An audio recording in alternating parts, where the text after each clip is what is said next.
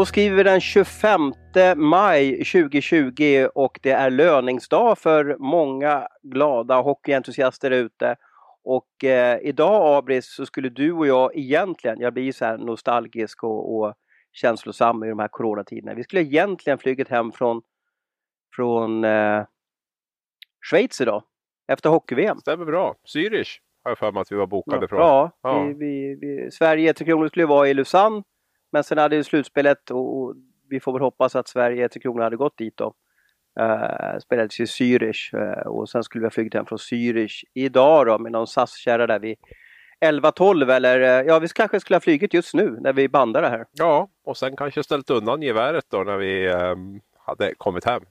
Och... Ja och tagit fram golfklubborna och på med, med solskyddsfaktor och, och gett oss ut på, på, på, på någon fin golfanläggning. Ja, tagit tag i allt som vi inte hade hunnit gjort, hade hunnit gjort då under, under våren. Du, eh, hur mår du då? Eh, jo då, det är väl helt okej okay, tycker jag. Jag har lite, har väl lite små, småkrämpor. Jag vet inte om det är den där coronan som börjar få tag i en eller någonting. Men lite, lite tungt att andas är det i alla fall. Men eh, jag är på benen så det funkar. Du får sköta om det och får du feber så, så eh, ta taxi direkt till, eh, heter det lasarettet i Gävle eller vad heter, det, vad heter sjukhuset där? Spontant tror jag det heter Gävle sjukhus. Men, det är så enkelt ja, jag alltså? Tror det. Men jag är inte helt säker. Men något åt det hållet i alla fall. Ja, nej, vi får jag, hoppas jag att tänkte, det stannar.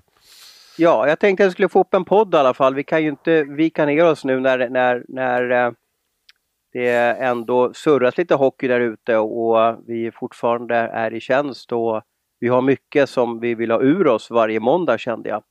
Eh, och jag tycker vi ska inleda med att det är inget stort regelår, det är vart fjärde år i, i Europahockeyn utan varje förbund kan göra lite småförändringar eh, varje säsong och eh, nu har Svenska ishockeyförbundet tillsammans med SHL och Hockeyallsvenskan, det är väl de tre stora huvudaktörerna, kommit överens om att de ska justera lite saker i regelboken. Så jag tänkte att vi skulle ta en resa och gå igenom de här förändringarna och, och tycka till lite om det här var töntigt eller om det var bra eh, och så vidare. Där. Det kommer stå i den nya regelboken för säsongen 2020-2021 som släpps i månadsskiftet maj-juni. Och eh, den här förändringen är, är, som jag ska inleda med, det handlar, gäller målvakten. Och jag vet inte om det kanske berör så, så jättemånga eller om många supportrar kommer märka av det. Men det här innebär för att tredje målvakten om ni kommer ihåg så hade Chicago en, en otrolig resa här för, någon, för några månader sedan. Ja, tiden går ju nu, det måste ju vara i vintras också när eh, man fick ta en tredje målvakt från, eh, från vaktmästerirummet då, som fick komma in och, och eh, spela. Tidigare har man bara fått haft två målvakter i båset men nu ska man få ha tre målvakter i båset då. Och den tredje är ju inte ombytt då utan han går omkring som en ledare. Eh, och det här är en liten förändring, eh, det är vi lite ovana med. Och varför den här kommer till det kanske är främst för att exempelvis i TV-pucken så får tredjemålvakten sitta på läktaren och kanske inte känner den här samhörigheten eller, eller på något sätt delaktigheten då. Men det här är väl bara vettigt, det finns väl ingenting att tycka till om det va? Nej, det låter väl, äh, låter väl vettigt. Ska han få byta om också sen om det blir en, blir en skada där då, liksom, så att han är anmäld till match? Ja, men så är, mm. så är, så är det. Han får, han får inte vara ombytt i båset för det blir kanske stökigt ja, rent eh, eh, storleksmässigt då, att man sitter med två målvakter med, med jättelimper på benen där. Eh, men han får, han får röra sig som en typ av ledare i båset. Och förut har han ju fått vara med i omklädningsrummet men inte vara i båset. Så det handlar ju om att den här delaktigheten med laget utökas lite. Ja, jodå. Det låter, väl, det låter väl vettigt då, även om det känns... Hade det inte varit kul om man, man liksom fick, att, ja, att man fick ha två målvakter så får en utespelare vara tvungen att sätta på sig målvaktsgrejer. Så, så, I fotboll har man ju sett det. Mm. Eh, det hade varit lite, lite kul att se om det är någon som hade lite målvaktskänsla där. Ja, det har säkert hänt någon gång också att det är någon som har, som har gjort det med tanke på att det kan ha gått sönder i, i lite lägre divisioner och sådär. Så har det väl säkert kanske, kanske inträffat någon gång. Nej, men det finns nog, finns nog några utespelare som har lite, lite utespelartalanger. Vi såg eller målvaktstalanger. Vi såg ju att det fanns ju ismaskinsförare som hade målvaktstalanger också. Så det, det kanske är överskattat det där med att vara målvakt egentligen. Vad tror du Tellan skulle säga om det? Ja, de har ju så stora skydd så det är väl bara att stå rakt upp och ner och, och, och täcka. Tror det är väl bara att gå fram en meter från på mållinjen där så, så blir det ju inte mål. Troligtvis. Vi kanske får testa på det i vinter du och jag då. Dra på oss lite målvaktsgrejer. Jag gjorde aldrig, hade aldrig målvaktsgrejer på mig under min, min lilla aktiva karriär. Så att, eh, det är väl någonting man har framför sig då kanske att testa på. Sportbladet mötte ju Karlskoga i en match. Jag vet att du skulle ha varit med där. Jag vet inte vad som hände, varför du... Nej. Vi skulle ha haft ganska bra lag på gång där med, med Garpenlöv, Huselius, eh, Abrahamsson. Jag vet inte, vi frågade väl några mer som också varit aktiva runt oss då. Men sen så hoppade många av en efter en så vi fick inte så bra lag till slut. Eh, då var tanken att Sportbladet skulle få liksom sätta in fler och fler spelare hela tiden. Och, och så skulle vi komma fram till hur många Sportbladet-medarbetare behövs det för att slå ett allsvenskt lag. Och du kan ju gissa vem de satte mål då, då? Ja, det där har jag ju faktiskt sett både bilder och hört talas om. Att du hade en tuff, ja. tuff eh, eftermiddag där när ni spelade. Ja, mm. eh, det var väl så här att jag har aldrig stått i mål eh, och jag är skotträdd. Eh, jag har aldrig haft eh, målvaktsskydd på mig. Så att eh, ja, det var en intressant utmaning och jag vet att när Wessner, vi kom överens i den matchen, inga slagskott givetvis. För mig var det liksom en, en, en, en alltså det var ingen fråga, klart vi inte kan sluta skjuta slagskott. Wessner dunkade på slagskott det första jag gjorde och jag vände mig om. Så att det här slagskottet har i bakhuvudet på mig och, och, och alla som har någon typ av koll på målvaktsutrustning. Om det är någonting man inte ska göra så när, när, när någon skjuter, det är att vända sig om för att du är ganska oskyddad på, på baksidan av kroppen. Då. Så att, eh, Ja, det var ingen bra start. Du tog, du, tog ett, du tog ett skott för laget kan vi i alla fall säga det. Det var, det var ju stort av att ställa upp och, och stå Precis. i alla fall. Så det ska du fasiken i mig ha, ha cred tror jag för. faktiskt jag tog, jag tog en straff av Pogge minns jag. Det, det var nog min största merit i den matchen. Justin? Nej, men han fick lägga straffen för det skulle vara lite kul. Ah, han kom i målvaktsgrejerna där och... och... Precis, ah, precis. Okay. Ja, och jag sli slidar där som Roffe Riddervall och, och... Ja. Eh, nästa, nästa punkt i, utrustnings, i, i, regelfrågan här, det är då regel 12, utrustning som förändras. Och det här har ju vi fokuserat en del på. Jag vet inte om supporterna bryr sig om det här, men det är ju så att eh, halsskydd och tandskydd tycker många hockeyspelare är lite onödiga att ha. Är det inte så? Eller, eller, eller du som har varit Ja, det är väl lite sådär eh, lite åt machohållet skulle jag vilja påstå, båda sakerna. Att det ser lite tuffare ut. Alltså, jag, har, jag har spelat med både och. Eh, tandskyddet är ju, det är, tyckte jag var jobbigt på riktigt. Liksom. Eh, för det, det, är svårt att andas och sådär, men det funkar. Eh, halsskyddet var ju jobbigt när det kom för då var det ju så här stort. Det var ju som sån här dumboöra som, som hängde över den. Nu är de ju, sitter de ju direkt i understället och är väldigt smidiga och, och sådär. Så det har jag faktiskt... Men skyddar de någonting då? Ja, det, ju, det, kan man ju fråga sig. De skyddar ju mer än om man inte har dem. Sen önskar man väl kanske att de skulle gå lite högre upp på, på, på vissa ställen. Då. Men, men äh, även det har ju, har ju vissa spelare jobbigt med att äh, och tycker att det, att det sitter i vägen och att man liksom inte blir riktigt lika fri och sådär. Och, och så. Eh, så att, eh, ja, så det, jag, jag, tycker ändå att det, det, är så pass viktiga grejer att ha, framförallt halsskyddet, så det, det ska man inte slarva med, utan det är ju en, en sak som man kanske när man är mitt uppe i sin karriär och kanske ung och sådär tycker att det, jag är odödlig och det kan inte drabba mig och sådär. Men eh, vi hade ju ja, jag kan ju ta upp Marcus Ersson-fallet här till exempel Brynäsbacken som fick skridskon i ögat, vilket är illa nog. Men den hade ju precis lika gärna kunnat tagit eh, i halsen i stort sett då, och då är det ju då är det skarpt Du har ju den tragiska grejen med, med Åkerblom mm. i, i Mora för ja. ja. det är väl 25 år sedan eller 30 år sedan nu så att säga som, som, som gjorde. Och, han, och hade han kanske haft halsskydd så hade ju han kanske fortfarande varit i livet då. Ja, Nej, det, det, är, det händer inte, tack och lov händer inte speciellt ofta, men, men ändå så är det ju ett... Jag tycker finns de möjligheterna till de här skydden så ska man ju naturligtvis använda dem också.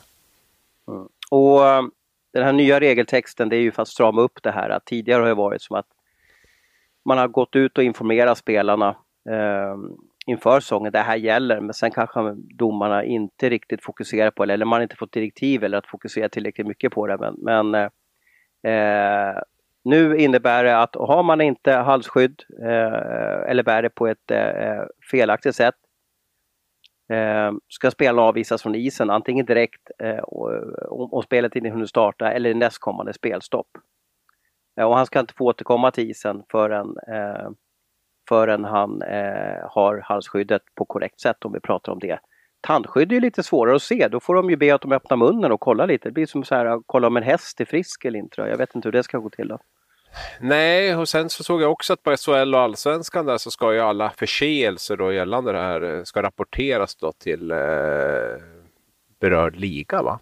Eh, berörd eh, mm. förbund och till berörd ligaorganisation, ligaorganisation för vidare åtgärd.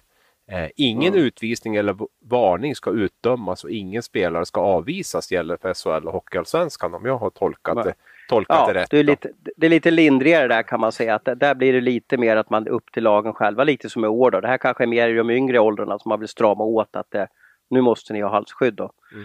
Men jag kan tycka att det är lika viktigt, kanske ännu viktigare på SHL och Hockeyallsvenskan när det går så snabbt och de är så fysiskt starka och det kan bli sån energi i allting. För det blir ju farligt när skridskor slår upp, det är väl så vi kan säga, eller när en klubbspets gör någonting. Eh, det är då det kan bli oerhörda snittskador på utsatta delar i, på nacken där och halsen.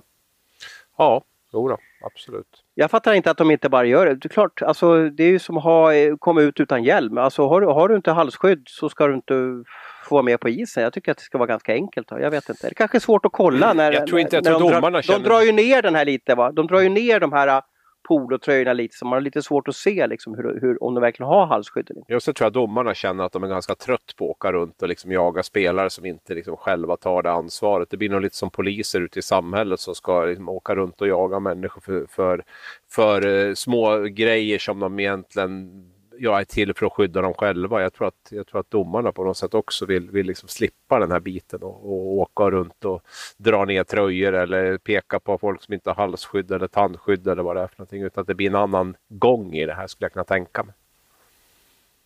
Regel 23 ska förändras lite, i alla fall när man ska blåsa av. Det här gäller straffslag.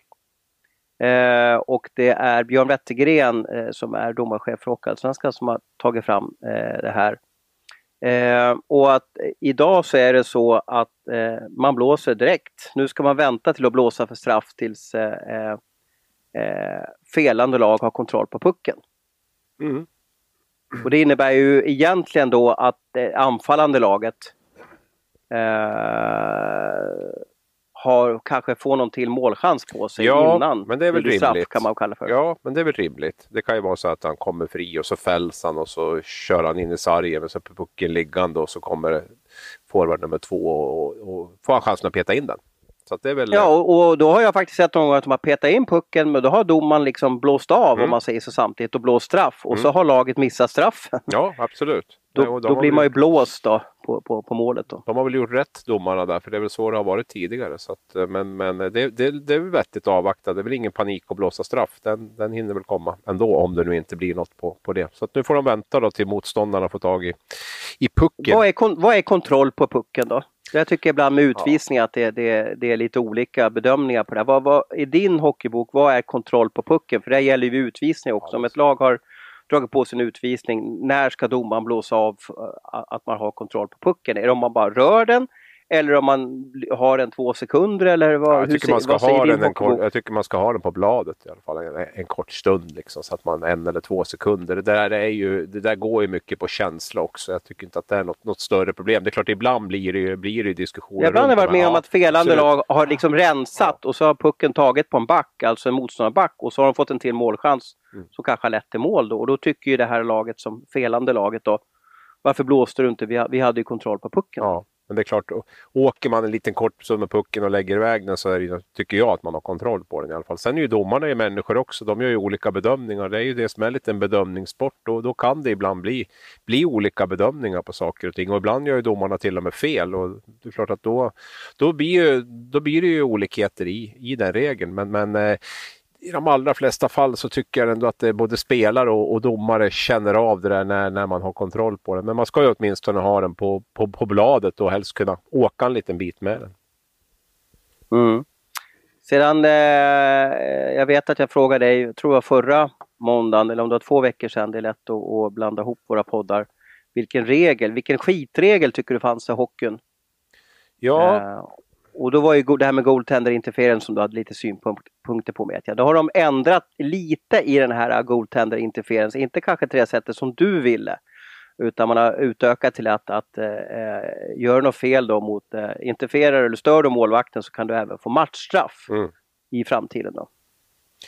Ja, och det, det där är ju också, har man kunnat ta en charging, matchstraff för charging tidigare. Nu så kan man ju ta matchstraff för goaltender interference istället då, till exempel. Det går ju alltid att komma runt det genom att utdöma andra, andra Lite typer av regler. hårklyverier eller vad ska vi kalla det för? Eller, Ja, det alltså, väl för man kan ju där alltid ta våldsam tackling eller huvudtackling på en målvakt, kan man inte göra det? Ja, men det är väl kanske att man vill sätta fokus på, på att det, det är allvarligt att, att eh, köra på målvakten och att det även ska inkluderas liksom det stora, stora straffet då i, den, i den straffskalan på, på, på den förseelsen. Så att det, är väl, eh, det är väl så man tänker där. Då. Rent eh, praktiskt tror jag inte att det kommer att ha speciellt stor eh, stor, göra stor, stor skillnad. Va? För att eh, en, en, eh, ett våldsamt agerande mot målvakten tidigare har ju också kunnat fått matchstraff för. Och det kommer även att Ja, få det är ju de här småputtarna, det är de som är så svåra att avgöra och som om målvakten förstärker lite eller om man andas i, i målgården eller har en klubbspets och så vidare. Det är väl de som är lite svårare att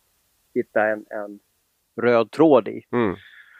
Eh, det här när det ska bli matchstraff eller game misconduct, alltså lindrigt matchstraff, eh, det, de måste vara ganska tydliga tycker jag på isen. Det, är nog inget som, som man brukar diskutera om det är en ren överkörning alla Nisse Ekman på, på Hen- Henke Lundqvist. Då tror jag folk Nej. fattar att här, här borde det bli matchstraff. Den, då. var- den var väl utanför målgården dessutom? Den på, på Ja, Henke precis. Så kanske den kanske var gick under charging- charging-regeln möjligtvis. Där. Ja, precis, precis, precis. Oj, vilken omtalad situation det var alltså. Ja. Jag kommer ihåg han, man såg i slow motion-bilderna hur, hur Nisse där 04-05 flyttade kroppstyngden lite mot Henke. Så att, Mm. ah, det var inte så snyggt gjort var det inte. Det var tur att det, det gick så pass bra som det gjorde med, med vår stormålvakt. Eh, regel 77, nedsläpp, är en liten, liten, liten förändring på. Som jag liksom kände att, ah, ja, är det där verkligen värt att diskutera? Det är ju så att vi har eh, hur många nedsläppspunkter har vi på isen? Alltså det vill säga där man kan göra tekning. Och vad blir det fyra på varje sida va? Plus, eh, pl- plus mittpunkten. Du tog det med lite på bara men det är ju en, ja, måste bli fyra va? Åtta, nio då? Ah, nio, nio, nio blir det, ja, nio, totalt. Ja, Ja. fyra, fyra, ett. Eh, precis, och eh, eh, nu ska man alltså bara eh, släppa på eh, de här åtta äh, vänta nu, måste jag, bara, jag måste läsa igen. Nu vart jag lite så här. Äh, nuvarande regeltext. Plats för nedsläpp. Alla nedsläpp ska ske på någon av de nio nedsläppspunkterna. Om inte annat föreskrivs i denna regelbok ska nedsläpp släppas på närmaste nedsläppspunkt. I den zon där pucken befann sig vid spelstoppet och det fellaget inte får någon spelmässig fördel. Förslag till ny regeltext. Plats för nedsläpp. Alla nedsläpp ska ske på någon av de nio nedsläpp, nedsläppspunkterna om inte annat föreskrivs i denna regelbok ska nedsläppet ske på närmsta nedsläppspunkt i den zon pucken fanns i vid spelstoppet, där felande lag inte får någon spelmässig fördel. Nedsläpp på mittpunkten ska endast ske vid periodstart efter mål, vid felaktig icingavblåsning och vid tidigt målvaktsbyte. Hmm. Jag har svårt att se någon skillnad på det där, men du kanske kan reda ut det som... som, Ja, som... alltså jag, jag får ju ingen puls av det här alls. Jag Nej. måste säga det. Jag tycker de här småreglerna är Men det innebär att man, man, man, ska, men- man, ska, ja, man ska släppa eh, väldigt sällan på, på eh, mittpunkten. Så Ja, det är precis. Man har tagit bort ytterligare något tillfälle när man kan släppa på mittpunkten nu. Nu är det ju Man väldigt... kan säga att även förbundet och SHL har lite att göra i dessa dagar. Så man kan sitta och fundera på en, på en sån fråga. Ja, nej, men domarna har väl också haft lite tid över istället för att döma slutspel nu så har de kunnat sitta och fundera på sånt här. Så det, det är ju, men det, det är säkert bra för dem. Och periodstarta efter mål, det är givet att det blir det nedsläpp på, på mittpunkten då. Och sen Men brukar du, se, brukar du se nedsläpp på mittpunkten förutom när det är felaktig domaravblåsning? Har du sett det? Tänk om det kan vara någon situation där i så fall som, som händer alldeles intill där eller någonting. Du menar någon blockering vid röda linjen? Typ, och då, då, eller någonting sånt där kanske. Jag, jag vet inte. Ja. Jag, är inte ja, jag, är ingen, jag är ingen expert på det. Men det verkar ju i alla fall som den här skriften. Det är Thomas Torsbrink då, som har tagit fram förslaget till den här eh, domarbasen. Och eh, det verkar väl som att man ändå har tagit bort någon eh, situation där man inte får släppa honom på mittcirkeln. mm, mm, Gud, mm. har det varit några minuter om även den där regeln. Ja, Mm. Ja, men där kan vi gå vidare för att det tyckte jag var, ja, jag vet inte om jag har känt att det har varit en jättegrej för svensk hockey. Eh, regel 80, den sista regelförändringen, den tycker jag är lite intressant. Ehm, vi i kvällsningsvärlden har ju kallat någonting för dödsicing. Det vill säga, det var ju den här gamla touch-icingen som fanns där, att när man slog en en puck över eh, ja, över eh, hela banan eller från egen planhalva till över den förlängda mållinjen så, så ha, har vi en icing-situation. Och, och förr i världen så var ju tvungen eh, att försvarande lag var tvungen att toucha pucken för, först för att det skulle eh, blåsas icing. Om, om, om eh, det laget som har slagit den här icingen eh, hinner till pucken först så blir det ingen icing. Och det här kan ju bli en jakt och det kan bli en eh, kanske svår situation om två spelare tävlar och komma först till pucken. Eh, senare år har vi ju infört att man, man eh, blåser, eller någon typ av hybrid-icing kan man kalla det för, att man, man blåser av om man ser om att det ska, kan bli ett farligt läge vid, vid, vid sargen där, så blåser man av för icing direkt. Eh, och tidigare hade man också när, när, när pucken passerade eh, förlängda mållinjen så, så blåste man av då för att, för att det inte ska bli några jobbiga situationer vid eh, eh, ytan bakom mål. Eh, nu har man vridit till det lite till för att se till att det inte kan uppstå situationer där, där det kan bli otäcka tacklingar vid en icing. Det är att när två spelare är jämsides och jagar pucken eh, eh, så, så blåser man av för icing för att det inte ska bli någonting. Tidigare har det varit att när de var jämlika så, så låter man dem få fortsätta. Och Det här tycker jag är bra för då, då blir det ännu mer. Då måste ju spelaren som har laget som har slagit icing, den spelaren måste ligga klart före eh, till, till icingpucken för att det ska, spelet ska fortsätta, annars så blåser man av. Det här tycker jag är bra och det jag vet att Siko, alltså spelar facket Siko där 99% av alla spelare i SHL och Allsvenskan är med på, de har tryckt på på det här för de har tyckt att det här varit irriterande och lite farligt eh, att, eh, att det här har funnits kvar. Ja, det är många slöa backar som har fått eh, sin talan igenom där och eh, slipper behöver inte åka lika fort längre. Då. Men eh, det, är väl, det är väl bra. Skulle det hända någonting så, eh, så kommer det vara lupp på, på att man har släppt på den regeln. Så att därför så, så nu har man ju säkrat upp det i alla fall. Jag tycker väl att det har varit väldigt, väldigt mycket respekt i de här situationerna under de de år som den här har funnits och eh, har ju varit väldigt få tillbud. Och, eh, men eh, visst, ska man köra säkerheten först så, så är väl det här ett, ett, ett säkrare alternativ. Då. Men, eh, det blir ju en bedömningssituation dock för, för eh, assisterande domarna på isen. Det vill säga de måste ju jaga fatt de här spelarna och så måste de kunna avgöra ja. i linje och de blir ju givetvis straffade av tv-bilderna som kan dra det här ultrarapid ja. eh, gång på gång och se att jag tittar här, här skulle det inte varit icing, här gjorde de fel.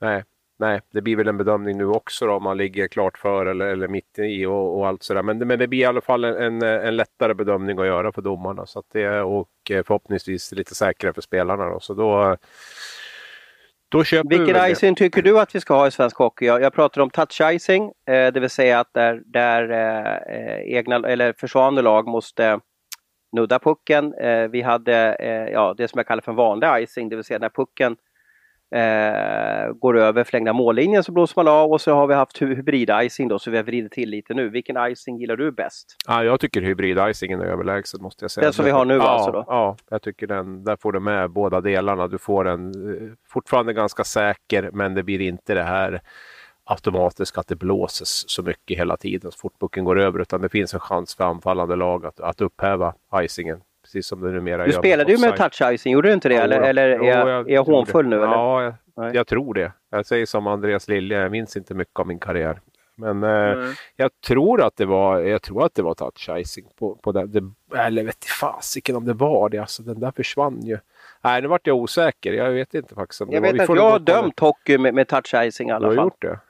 Ja, om jag, om jag minns rätt. Vi är ungefär lika gamla. Eh, så då borde ja, det, ja, precis. Fast jag dömde många år där. Eh, eh, och, och då vet jag att det var ju det var svårt, det var svårt att se vem som nuddade pucken först också. Va? Och sen, sen när den nya icingformen kom, det vill säga när den bara passerade förlängda mållinjen, då var det också lite svårt om, om den skulle verkligen hinna över mållinjen, hur dåligt isen var, var, var, var spolad och så vidare. Så det blir ju allt de här bedömnings situationerna. Jag vet och, och, att ja, i början på 80-talet var det en väldigt otäck olycka här i Gästrikland, kommer jag ihåg, med en ungdomsspelare som, som, eh, som blev lam efter en sån situation. Och då vet jag att man gjorde om det där strax efter det i alla fall. Så det kan, det kan faktiskt ha varit att det kanske inte fanns där när jag spelade på, på seniornivå. Det är otäckt det här att inte jag kommer ihåg det. Men, men eh, ja, vi får kolla upp det efter, efter programmet. Mm.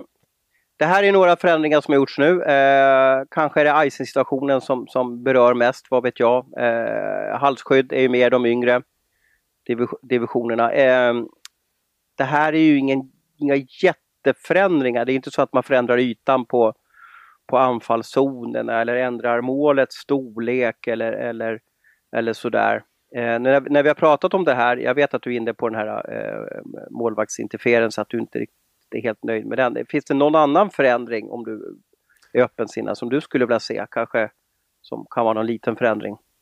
någon liten förändring bara. Mm, ja, eller du, du behöver inte dra till med som att vi ska köra med, med nordamerikanska mått på isen. Ja, eller, men den jag eller... tänkte på att vi skulle ha testat mm. det kanske. Men, men jag, jag är inte så... Ja, du får, du får dra till med den jag, då. Jag vet inte. Ja, det. Jag, jag har ju varit inne på det. Jag tycker att det skulle vara kul att, att, att testa på eh, något lag som spelar med, med mindre rink faktiskt. Jag, eh, det, skulle jag, det skulle jag faktiskt tycka var var intressant att se och få göra en riktig utvärdering av det. För jag tycker ändå att det är eh, till stor del underhållning det handlar om. Kan det göras så att det blir bättre så tycker jag att man ska i alla fall eh, undersöka de, de alternativ som finns. Och jag tycker också det skulle kunna vara en rimlig väg att gå att man inte inför det rakt av utan eh, att man testar på det på, på, på något ställe.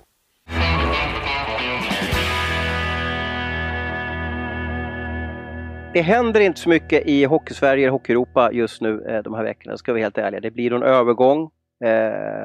det blir någon, någon intressant intervju som kommer ut.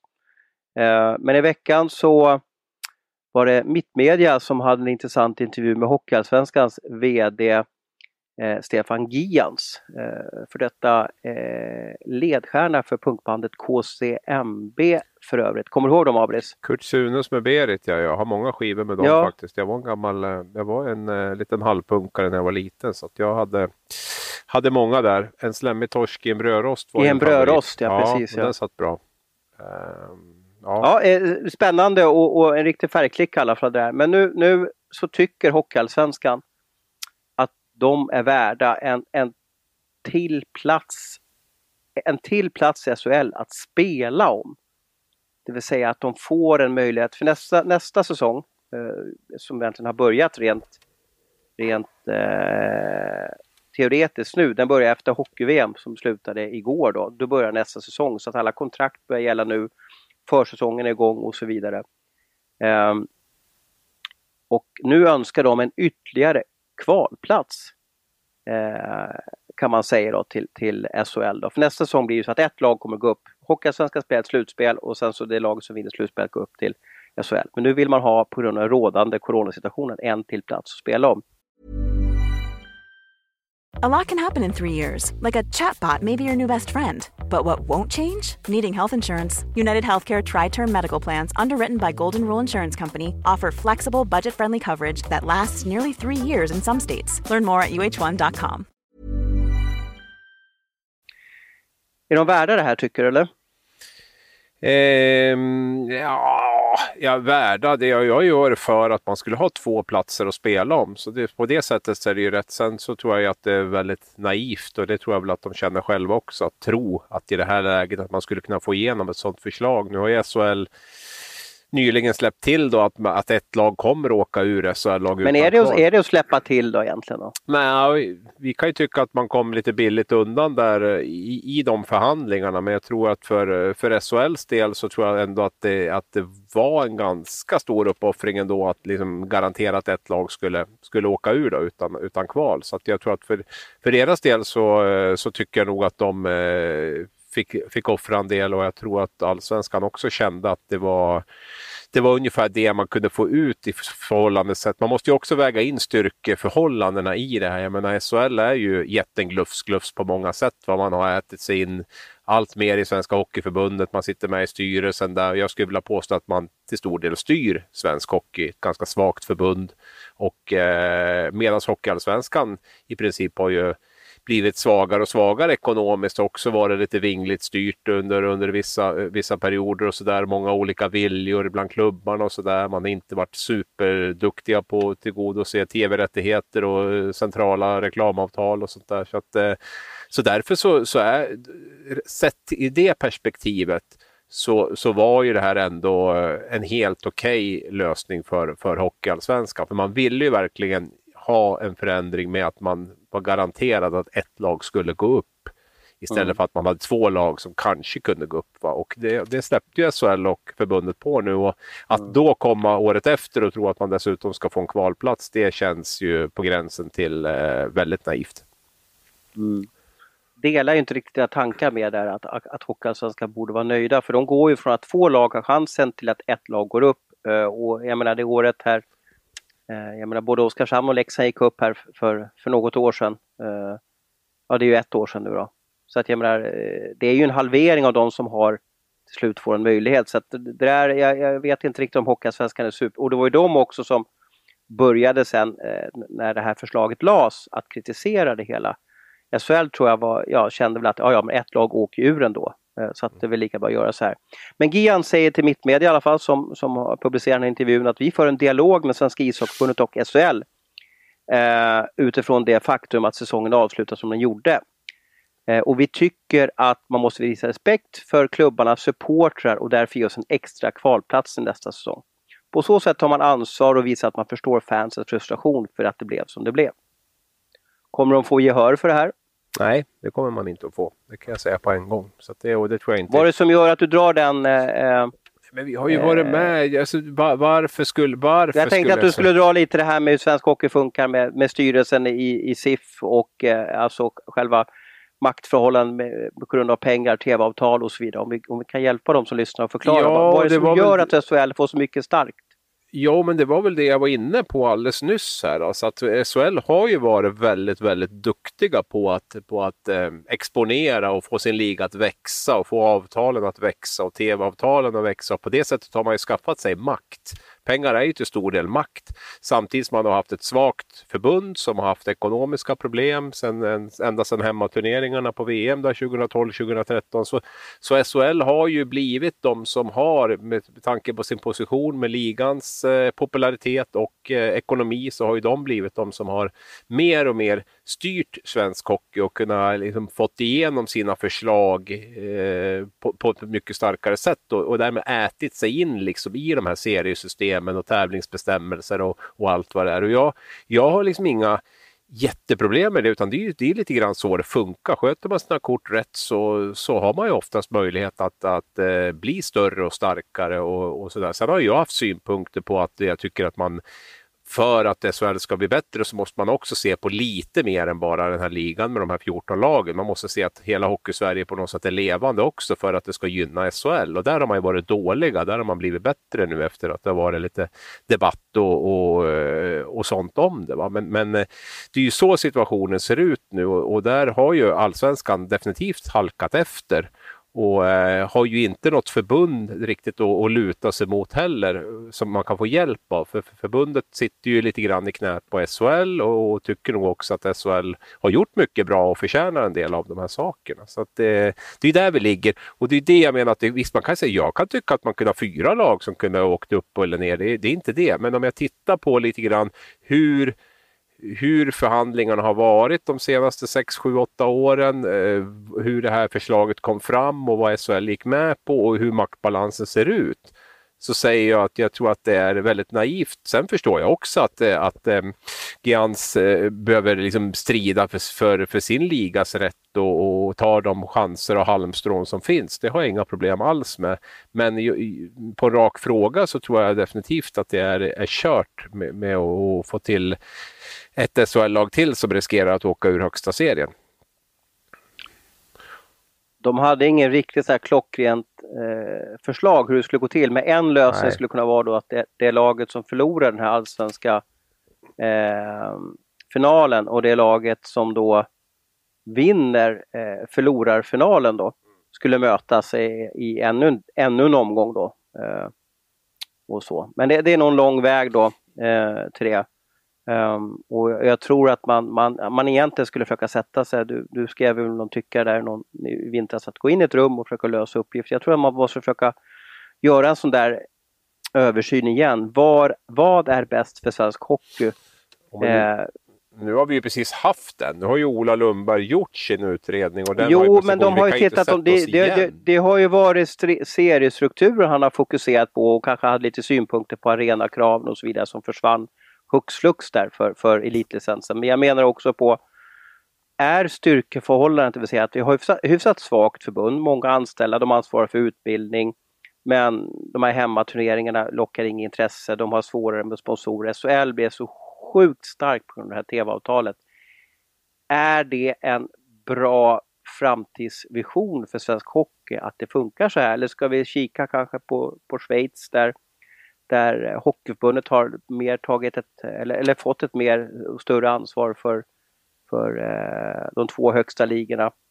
Uh, jag, jag, vet inte om man ska se över det här på något sätt. Jag förstår jo. att SHL aldrig kommer att vilja släppa det som de har skrivit sådana fantastiska avtal med, med starka intressenter i, i mediebranschen främst.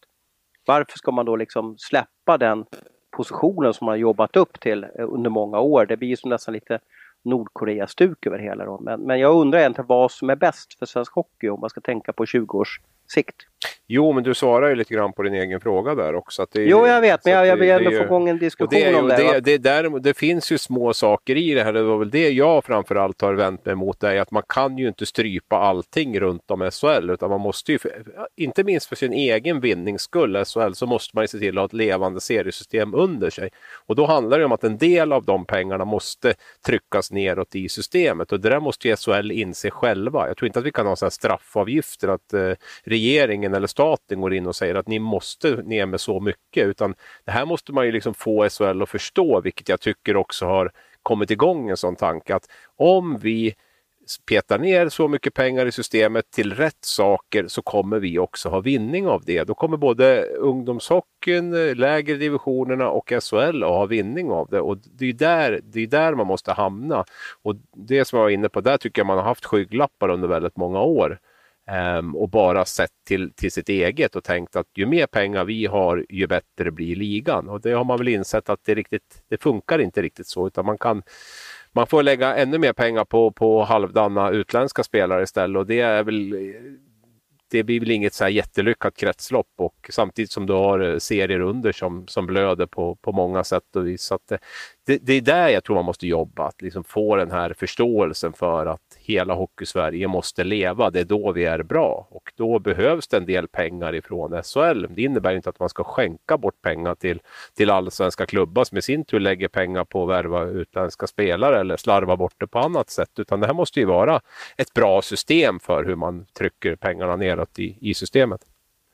Sen är det ju också, eh, det är också upp till Hockeyallsvenskan och kanske Hockeyettan. Nu vart ju Hockeyettan av med sitt eh, eh tv-avtal här till, till ATG. Men det är också upp till dem att eh, odla sin egen verksamhet, det vill säga skriva bra avtal. Eh, se till att öka intäkterna, för ökar man intäkterna så blir man starkare.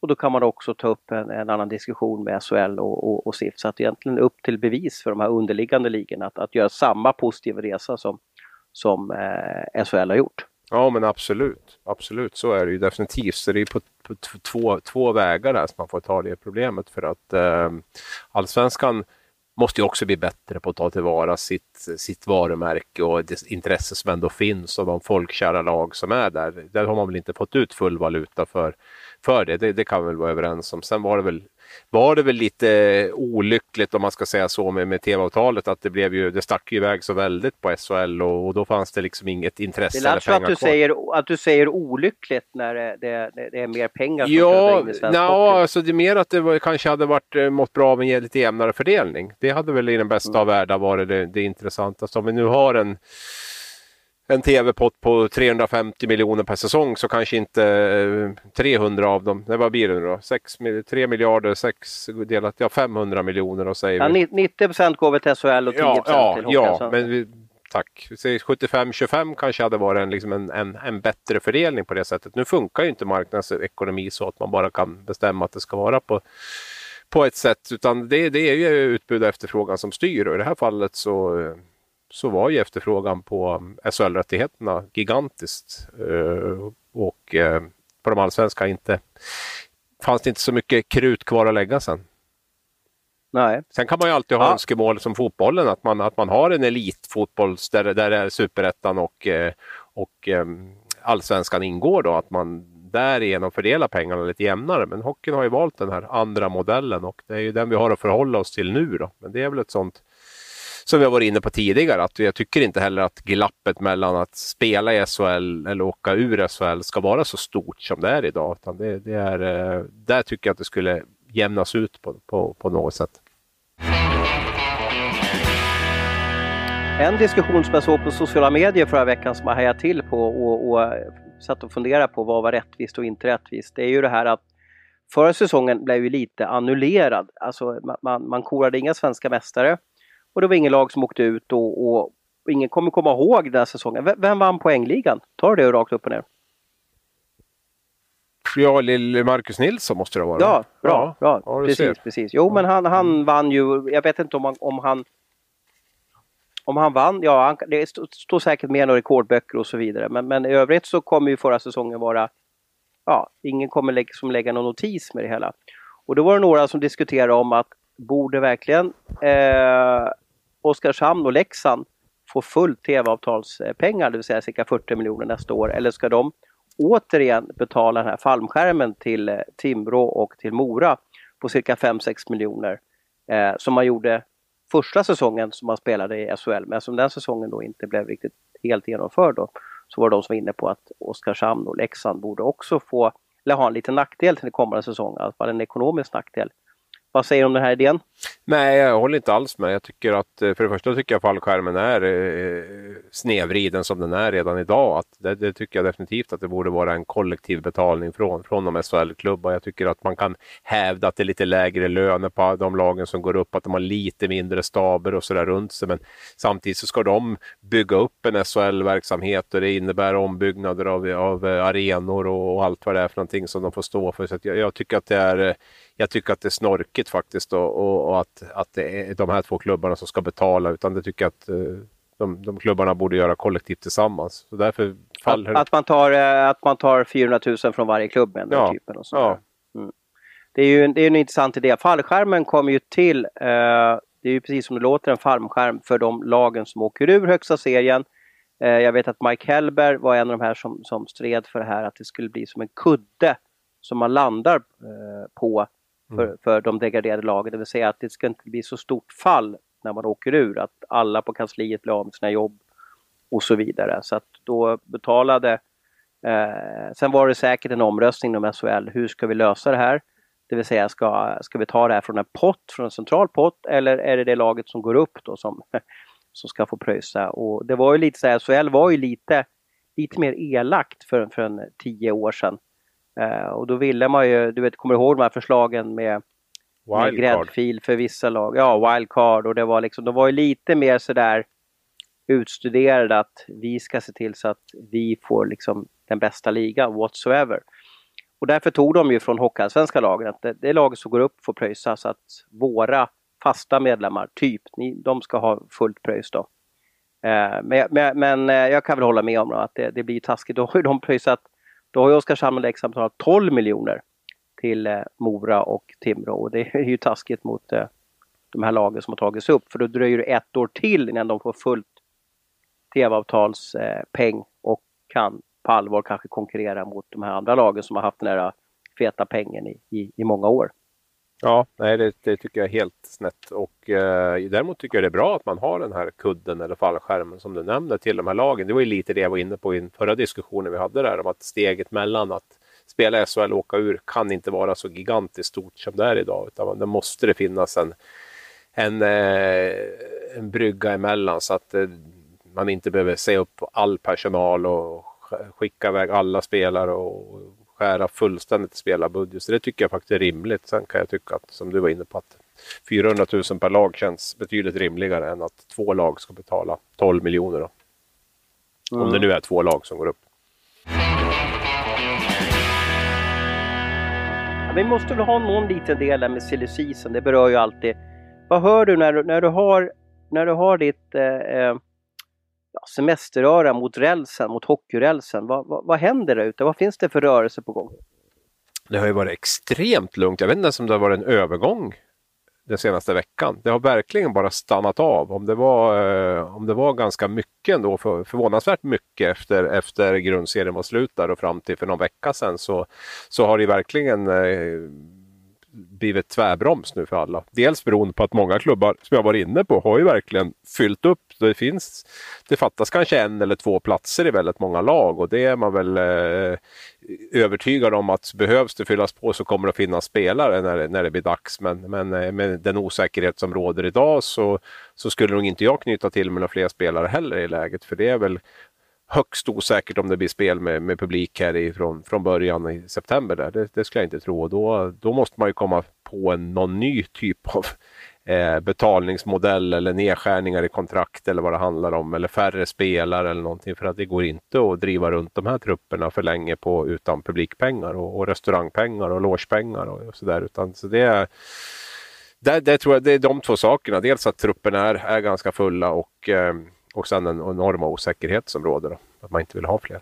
Men eh, nej. Jag upplever ju också att de här tunga gäddorna som finns i, i free, free agent-dammen kanske också har valt att de kanske kunde ha signat med SR-klubb och, och hämtat hem 225 000 snabbt som 17 över tre år. Men jag har också en känsla att de väljer att vänta lite för att se vad som, vad som händer när allting kommer, kommer igång nu om några veckor, om nu allt kommer, kom, kommer igång då. Eh, jag menar jag tänker på Ryan Lash, eh, Patrik Berglund, Per Åslund eh, kanske ska, ska vara där. Han har en fantastisk säsong också i, i, i Färjestad. Spencer Abbott i Leksand. Ja, det finns ju några intressanta namn som inte har, har, har bestämt sig ännu vad de ska göra i, i framtiden. Kure Curran vet jag inte heller om det är slaget eller ristat in i sten om det blir KHL, NHL eller vad som händer. Om det kan bli en återkomst till Sverige, vilket inte låter helt eh, troligt då. Eh, jag har inte heller hört så mycket på silvermarknaden. Det, det, jag vet, det jag fick höra från en, en, en väl insatt källa, det var att Brandon Shinnimin som alltid får rubriker, eh, med stor säkerhet så blir han kvar i Växjö nu. Eh, jag vet hur, hur tolkar du det som har skett runt honom? Eh, har han varit ute till försäljning eller, eller, eller, eller har de bara lyssnat sig för lite tror du där vad som kan, vad, vad som vad som, om det finns något intresse för honom? Då? Jag tror man har öppnat, eller jag vet att man har öppnat för, för att släppa honom. Men Växjö kommer från en ny misslyckad säsong. Ehm, tittar man på, på många av nyckelspelarna, de bäst betalda som har tänkt att driva laget, så har de, kommer de också från misslyckade säsonger där. Så det är klart att Eh, Henrik Evertsson vill ju säkert bygga om mer än vad han har möjlighet till tack vare att han sitter med, eller på grund av att han sitter med, med, med spelare bundna på kontrakt. Och det är klart att en, en lösning till det kan ju vara att försöka och, och, och hitta andra klubbar till några av de här spelarna för att kunna, kunna ta in då en eh, ta in eh, exempelvis en, en parhäst till eh, Emil Pettersson nu om han ska vara kvar som, som, som passar bra in där. Så det, det, det, gäller väl att försöka och göra lite förändringar trots att man har spelare på kontrakt. Och där tror jag att eh, Kinnamin har varit högaktuell för att eh, titta efter en ny klubb åt honom. Sen är det ju extre- vilken, ja. vilken tycker du är den mest spännande eh, fria agenten, det vill säga den som är ute på marknaden nu? Vem, vem skulle du liksom vilja, ah, hans nya klubb, eh, eller hennes nya klubb skulle jag vilja avslöja? Men jag måste väl säga ändå att jag, jag gillar ju en hel del med Nick Ebert där då, som var i Örebro. Uh, nu kom väl hans namn upp lite grann på grund av att han har ja, varit lite spekulationer runt SHL. Här. Jag tycker det är en uh, fruktansvärt skott och en uh, rätt skön aura runt så, så där. Har ju har sina brister definitivt. I, kan ju vara lite nonchalant och sådär ibland men, men en, en, en spetskompetens och en uppsida offensivt som, uh, som är jätteintressant kan jag tänka mig för, för flera lag. Och, uh, vad jag hör nu så, så är ju SHL ett, ett hett alternativ. Faktiskt i mm. kontakt med hans agent här strax innan sändning och eh, ja, de är ju ganska hemlighetsfulla. Det ska vi väl också väva in i det här att, att inte presentera så mycket nu. Det är ju speciellt, NHL-lagen säsong är ju inte färdig än. Nu tillhör Ibert New York Rangers, eh, kom väl till Ottawa från början har jag för mig, men, men, men tradades. Och eh, det kan ju, eller mycket talar för att det kommer att bli spel där. Jag vet inte vad, vad landar vi i en Stanley Cup-final? Är vi framme i augusti då? Det kan ju bli att de här spelarna eh, teoretiskt kan bli uppkallade och spela Stanley Cup och det kan innebära att deras säsong pågår liksom långt in när SHL-lagen har gått på is och därför så är det svårt att gå ut och presentera något nu också. Det finns en osäkerhet där. Det, är några som har signat redan. Eh, ja. Och sådär. Men Rangers är ett av de här lagen som som, som faktiskt ingår i de här 24 lagen som mm. ska spela slutspel om, om man ska tolka vad spelarfacket vill och vad ägarna vill och så vidare. Så jag vet inte om Iberts, hur, hur, han, hur hans status eller ranking är i, i Rangers där då, men, men, men det, det, borde ju innebära att han, det är ju helt omöjligt för honom att signa med en klubb om han ska över till Edmonton nu och spela slutspel med Rangers då. Ja, till 99 kommer väl inte Ibert att spela slutspel med, med Rangers, det tror jag men inte. Han, men, han kanske han hamnar kan. på någon typ av så här, du Ja, vet, ja. de har ju alltid en squad med Ja. sig som är reserver. Absolut, med? han kan ju få komma och spela också. Det, det är ju så. så att, men, och därför vill man ju naturligtvis Det skulle ju bli konstigt om vi gick och väntade på slutspel här och så gjorde spelare klart med, med, med andra klubbar till nästa säsong. Det, det ser ju inte så bra ut och i NHL är de ju strikta med reglerna också. Så att det är ju det är säkert en orsak också att vi har några spelare till tror jag som är klar till SHL men som inte har presenterats av de anledningarna. Jag kan tänka mig att Joel Persson till Växjö är ett sådant exempel på en spelare som man inte har presenterat på grund av, av det läget som är nu. Då, med, ehm, Det som är intressant med, med Ebert är att han har ju gått med i den här uh, Aljosa Picos eh, stab då. Och, och Pico eh, är ju en kille som jobbar väldigt hårt mot, mot KHL och har gjort en del bra dealer med KHL. Och det borde ju i min hockeybok innebära att han är lite sugen på att spela KHL. Ja, det är ju definitivt ett alternativ, det har jag förstått. Men jag, jag fick också känslan av att SHL är ganska så, eh, ganska så eh, hett alternativ också. Där har det ju varit lite spekulationer om att Örebro inte har kontaktat Ibert eller hans agent. Men vad jag förstått så har det funnits en dialog mellan Örebro och, eh, och Iberts agent där. Och, eh, sen eh, om det har inneburit att man har kommit fram till att eh, det inte finns pengar eller Örebro inte vågar chansa nu på, på att värva en sån som Ibert. Vi har ju gått ut med att de eh, är överens med Christian Näkyvä eh, och då kanske man börjar känna att backsidan börjar bli ganska så full och ganska så dyr i tanke på, på den osäkerhet som råder. Så det kan ju vara att man har sagt att eh, vi hade gärna velat haft honom men, men eh, tyvärr så har vi inte råd just nu. Det jag tror Alltså mitt tips är, spelar Nick Ibert i Sverige så skulle jag bli förvånad om han inte spelar med Frölunda faktiskt. Mhm. Jag vet att de jagar är på en top notch-back. Ja, fast det är de, inte också, gick så ut, många de gick ut och sa lite att vi måste ta det lugnt med spelarbudgeten. Men du vet, snart är vi inne i juni.